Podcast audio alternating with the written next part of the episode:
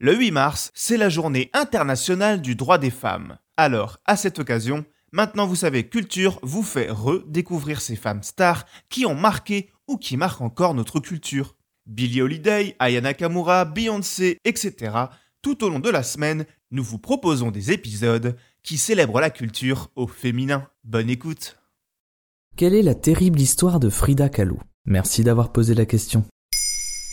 Ses œuvres sont reconnaissables entre mille. Qui mieux que Frida Kahlo a incarné le Mexique en plus d'avoir iconisé le monosourcil c'est une artiste majeure du XXe siècle. Pourtant, sa vie n'est pas un long fleuve tranquille, car son art est né d'un drame.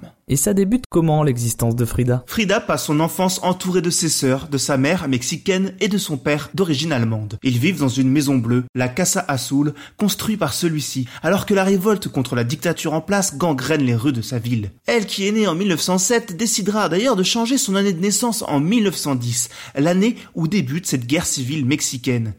Son papa est photographe et très tôt, elle pose devant son objectif, aiguisant son œil pour ses futurs autoportraits. Quel est le drame qui va bouleverser sa vie? Nous sommes le 17 septembre 1925. Elle a 18 ans. Le bus qui la ramène de l'école percute un tramway. Elle, qui avait déjà une santé fragile, elle a la polio depuis ses 6 ans, se retrouve avec sa jambe, sa clavicule et deux côtes cassées, l'un de ses pieds écrasé, mais surtout son bassin et sa colonne vertébrale brisés en trois endroits. Ses médecins sont persuadés qu'elle n'y survivra pas. Mais c'est mal connaître Frida.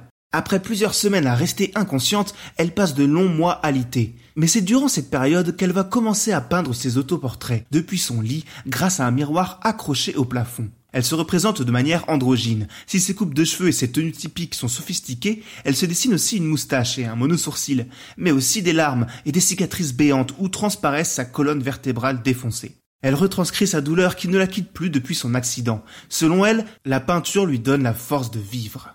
Plusieurs années après, elle rencontre Diego Riviera, l'artiste le plus en vogue de Mexico. Lorsqu'il voit ses peintures, il est bluffé et l'encourage à persévérer en lui rendant souvent visite. Et ah oui, il tombe amoureux aussi. Frida décrit cet événement comme le deuxième accident de sa vie après celui du bus. Ça n'empêche pas l'éléphant et la colombe, comme on les surnomme, de se marier. Et à quel moment le grand public découvre ses peintures? Malheureusement pour la colombe, le mariage va battre de l'aile après un déménagement malheureux aux États-Unis, qu'elle surnomme Gringolandia, sans compter les infidélités de son mari. N'y tenant plus, elle retourne au Mexique, son cher pays natal.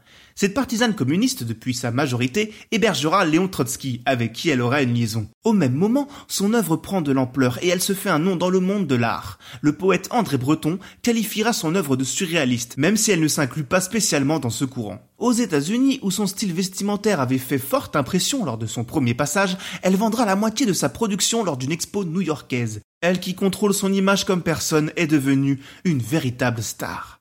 Mais ses problèmes de santé ne la lâcheront jamais. À cause d'eux, elle n'a jamais pu donner la vie et doit sans cesse subir de lourdes opérations. Pour la célébrer, une exposition en son honneur est mise en place auquel elle se rend dans son lit d'hôpital même. Malheureusement, quelques mois plus tard, elle devra se faire amputer la jambe. Elle peint alors sa dernière toile, des pastèques, où elle inscrit la phrase Viva la vida. Elle nous quitte deux mois plus tard, le 13 juillet 1954, dans sa maison bleue, où Frida a accumulé tout au long de sa vie une collection vertigineuse d'artefacts locaux et d'innombrables miroirs dans lesquels elle passait son temps à se contempler. Elle venait d'avoir seulement 47 ans. Maintenant, vous savez, en moins de 3 minutes, nous répondons à votre question. Que voulez-vous savoir? Posez vos questions en commentaire sur les plateformes audio et sur le compte Twitter de Maintenant vous savez.